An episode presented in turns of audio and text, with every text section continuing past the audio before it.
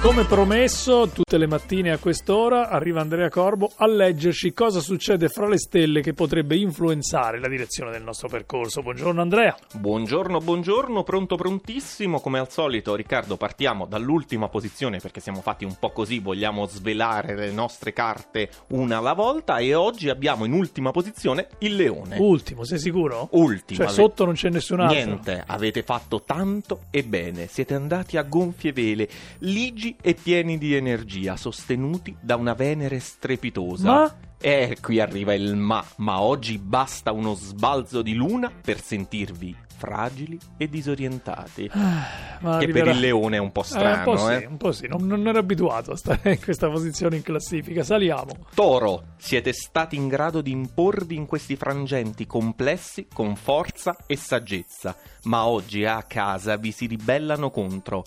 Nemo, profeta in patria, non avete riconoscenza, anzi, tutt'altro. Ma pensa te, ieri erano secondi in classifica quelli del Toro e prima era lo Scorpione, invece oggi... E oggi invece precipita sia il toro che lo scorpione che troviamo terzultimo, anche se in una fase così bella del vostro percorso, ricordando che andiamo verso Giove nel vostro segno, insomma, non siete comunque esentati dalla doccia fredda che vi causa la luna in acquario, algida e distaccata. Addirittura algida. Algida, fredda. È vero che si è fatto novembre nel frattempo. Saliamo. Cancro, afferrate al volo questo cambio di luna dal primo pomeriggio si sposta in acquario appunto, consentendovi tutta un'altra prospettiva.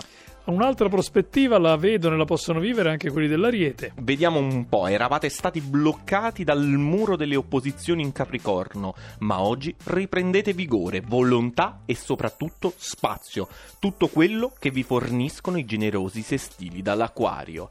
E vediamo un po' chi abbiamo a metà classifica, abbiamo il Sagittario, dove la vostra buona volontà non era parsa sufficiente, oggi subentra la ventata fresca ed energizzante della luna in acquario, ma non vi decidete a raccoglierne subito l'invito.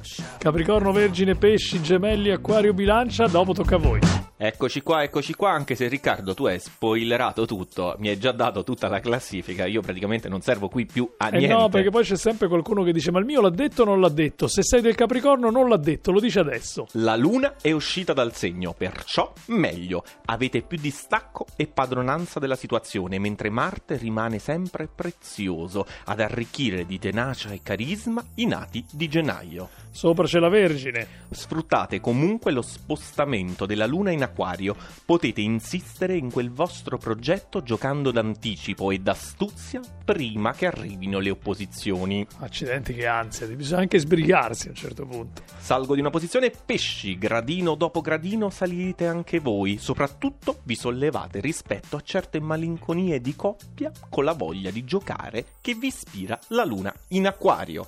E abbiamo. Siamo quasi al podio, anzi, siamo nel podio, medaglia di bronzo gemelli. Anche per voi questa domenica in serbo il dono di momenti piacevoli e divertentissimi, insieme a questa luna in acquario ironica e sorprendente. E a proposito dell'Acquario, Eccolo qua, eccolo qua, medaglia d'argento acquario, superlativa questa luna per ripartire alla vostra maniera, proponendo quell'inversione di rotta salutare per voi e per chi vi circonda.